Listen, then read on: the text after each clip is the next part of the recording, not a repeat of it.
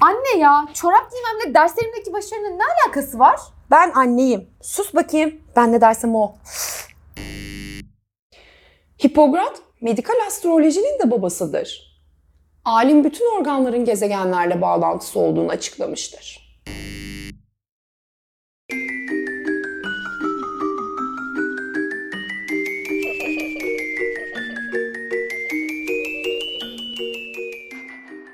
Kayıt. Evet herkese merhaba. Yeni bir Safsata Ekspresi bölümündeyiz. Bugün kamera arkasında sadece Yaren var. Ecem Eskişehir seyahatinde. O Evet. geziyor biz de burada video falan çekiyoruz işte. Evet bugün hangi safsatadan bahsedeceğiz? Bir bilen safsatası. Evet bir bilen safsatası. Serdar Başevimizin çevirisiydi bu. Yalan Savar'a ilk yazdığımızda.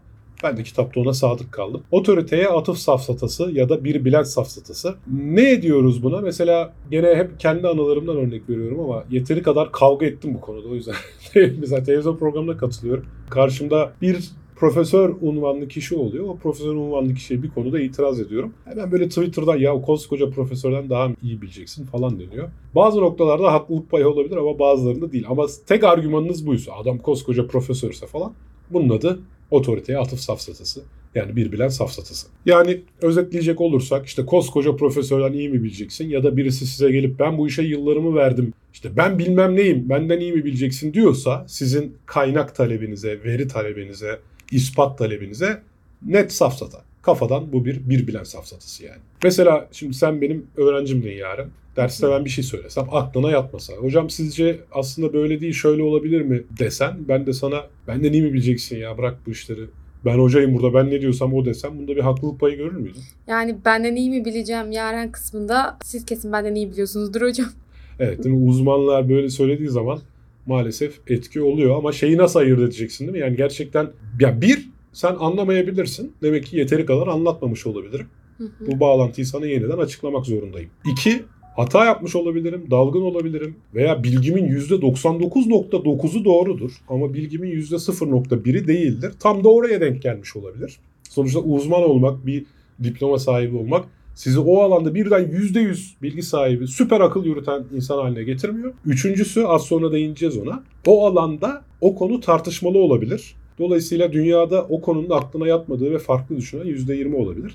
Aslında böyle söylediğim zaman işte safsata yapmış olurum. Ve bunun bir haklılık payı da yoktur. Ama şimdi sen ben bunu dedim diye gaza gelip şu an okulda bütün öğretmenlerine tartışmaya girme. Herkes bu konuda benim kadar şey olmayabilir ha. Dikkat et ya sonra. Yakarsın. Yakarım. Askerliğini yakarsın bak. Evet şurada bitirmeye az kalmışken. Aynen aynen bence dikkat et yani. Şimdi aslında orada iki tip otorite var. Yani biz otoriteyi aynı zamanda biliyorsun sesteş bir kelime. İşte otoriter yönetim. Yani her şeyin doğrusunu bilen yönetimi veyahut zor kullanan yönetime de getiriyor. Şimdi işin aslı şu evet sınıfta dersin nasıl işleneceğini belirleyen otorite sınıfın hocası oluyor genelde değil mi? Yani hani mesela orada hoca hani bunu şimdi vakit kaybetmeyelim ben sana sonra açıklayayım deyip devam edebilir. Bu otoritenin kullanımıdır. Bu otoriteyi tabii ki sınıfta işte o hafta ne anlatacağını planlayan ve bunu belli bir vakte sığdırmak için özellikle planlama yapmış birisi bunu yapabilir. Ama ya ben hocayım itirazsız bunu kabul edeceksin diyen kişi biraz bu otoriteyi kötüye kullanmış oluyor. Bu birinci otorite. Bir de otörlük.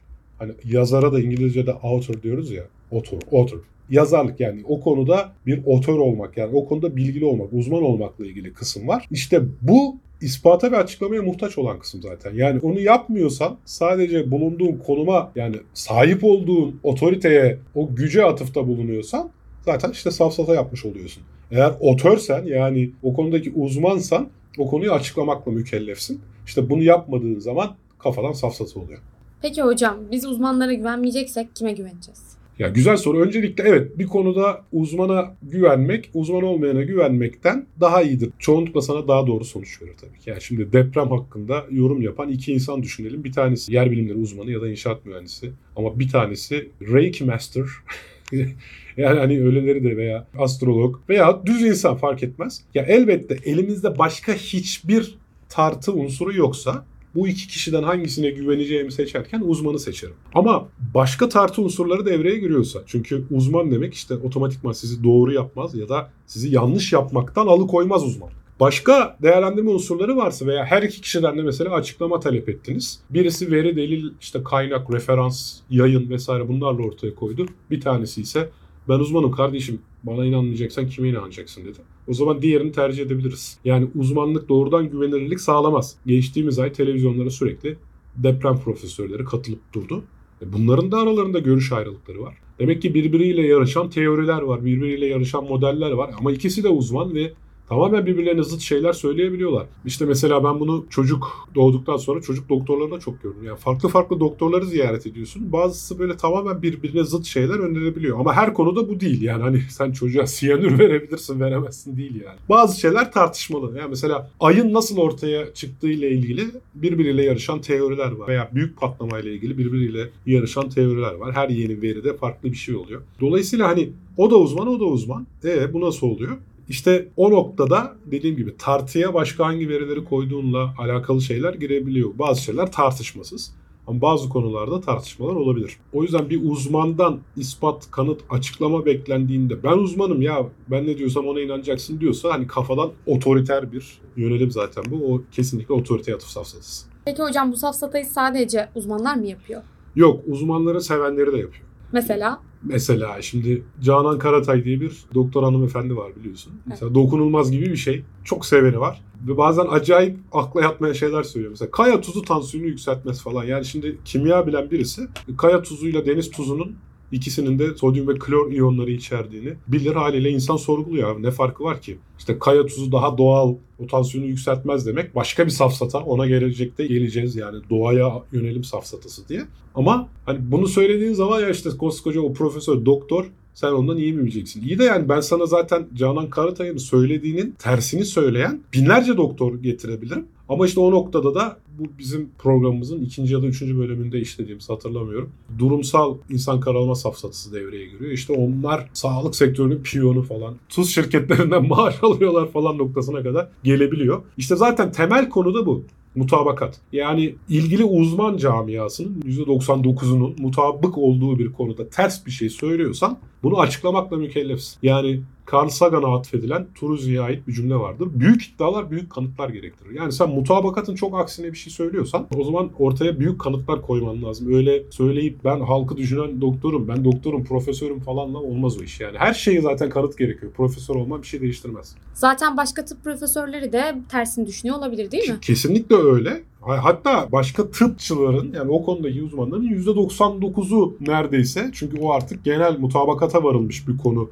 tuzun tansiyonu yükselttiği. Ha, dediğim gibi tekrar tartışmalı konular olabilir. Yani yumurta kolesterolü arttırıyor mu, azaltıyor mu, etkilemiyor mu falan bununla ilgili birbirinden farklı çalışmalar birbirinden farklı sonuçlara ulaşıyor. Hani o noktada işte insanların baz aldıkları o deneyleri, çalışmaları tabii ki açıklaması, anlatması gerekiyor. Evet bu uzman yarıştırmaya dönüşüyor. Yani şu anda aktif olarak gündemimizde olan depremde de aynı şekilde. Tabii, İnsanlar tabii. uzmanları Yani- yarıştırıyor değil mi? Evet, uzmanları yarıştırıyor gibi bir şey oluyor yani. Halbuki işte zaten bu safsatayla baş etmenin yollarından bir tanesi o işte. Koskoca profesör böyle söylüyor. E tamam ben sana aksini söyleyen 10 tane daha profesör bulabilirim. O zaman sen de bunu savunamazsın. Yani işte tartışmalı konular var eyvallah ama bir de tartışmasız konular var. Akıntıya karşı kürek çekiyorsun. E tamam onu diyorsan mutlaka ve mutlaka işte kanıtın delilini ortaya koyman lazım. Peki hocam bunun doğru çıktığı hiç olmaz mı? Akıntıya karşı olan şeyin mi? Yani Yok genel. Sürüden ayrılmanın doğru oldu. Ya şimdi olabilir işte Galileo. Galileo diğer gezegenler var onlar da güneşin çevresinde dönüyor falan dediğinde o zaman sözüm ona uzmanların %99.99'u onun aksine düşünüyordu. Ama Galileo haklı çıktı. Ya da işte bugün depremlerin de açıklaması olan kıta teorisi. Bir zamanlar dünya tek kıtaydı ayrıldı şimdi kıtalar kayıyor falan. Bunu Wegener ortaya attığında e, dalga geçilmişti. Ama işte bu çok kötüye kullanılan bir şey. Bugün birileri saçma sapan bir şey söylediği zaman e, hemen işte ama Galileo'da gülmüşlerdi, Wegener'e de gülmüşlerdi falan. Hani bu bunlar tek tük örnekler. İnsanlar şey gibi yaklaşıyor. Baya böyle saçma bir fikri var. Ama eninde sonunda herkesin fikrinin haklı çıktığı o gün gelecek falan gibi yaklaşılıyor. Öyle değil. O dünyada işte 8-10 kişi olmuştur bilim camiasında. Bunlara dayanarak çöp ve saçma sapan olan fikrinin bir gün mutlaka haklı çıkacağı falan gibi bir şey yok. Yani tarihin çöplüğüne giden milyarlarca fikir var tabii ki. Dolayısıyla senin fikrinin o milyarlarca çöpe giden fikir grubuna ait olma olasılığı çok daha yüksek. Peki hocam klasik sorum. istisna. Ha güzel. Şimdi istisna. Şimdi bazen mesleğinizi kullanarak aslında bir deneyime atıfta bulunuyor olabilirsiniz. Nasıl?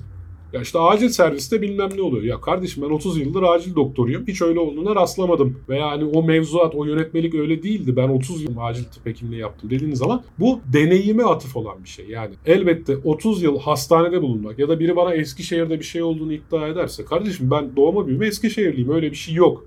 O caddenin adı o değil dediğim zaman bu bir otoriteye atıf safsatası olmaz. Bu deneyim ve görgü şahitliğine orada bulunmamış birine orada bulunmuş olmaktan kaynaklanan bir durumu açıklamaya çalışıyorsunuz. Şimdi burada mes sırf mesleğe atıf yapıldığı için ya da sırf deneyimsel bilgiye atıf yapıldığı için bunlar ilk bakışta safsata olarak işaretlenebilir ama aslında değil. Ya mesela YouTube'a bu kadar program çektin değil mi? Birileri YouTube'a video yüklemeyle ilgili sana ters bir şey söylese ya kardeşim ben 20 tane video yükledim YouTube'a işte öyle olmuyor dediğin zaman deneyimsel bilgiden kaynaklanan bir özgüven ürünüdür veya en azından bir bilgiye dayalı. Yani aslında burada zaten bir delil ya da veri sunmuş oluyorsun. Dolayısıyla bu safsata gibi görünse de safsata olmayabilir. Bu arada söylemeden geçemeyeceğim. Politikacılar müthiş. Yani politikacılar sadece politikacı olmalarına rağmen özellikle teknik bilgi gerektiren teknokratik konularda e, her şeyin en iyisini bildiğini zannedebiliyorlar. Bu da bir kompleks. Aslında kafadan politik pozisyonunuza dayalı olarak bir konuda daha iyi karar verebildiğinizi iddia ediyorsanız bu da otomatik otoriteye atıf safsatasına girer yani. Neyse benim anlatacaklarım bu kadar bu konuda. O zaman söz sende Yaren. O zaman beğenmeyi, abone olmayı, zili bildirimi açmayı unutmayın. Peki hoşçakalın. Görüşmek üzere.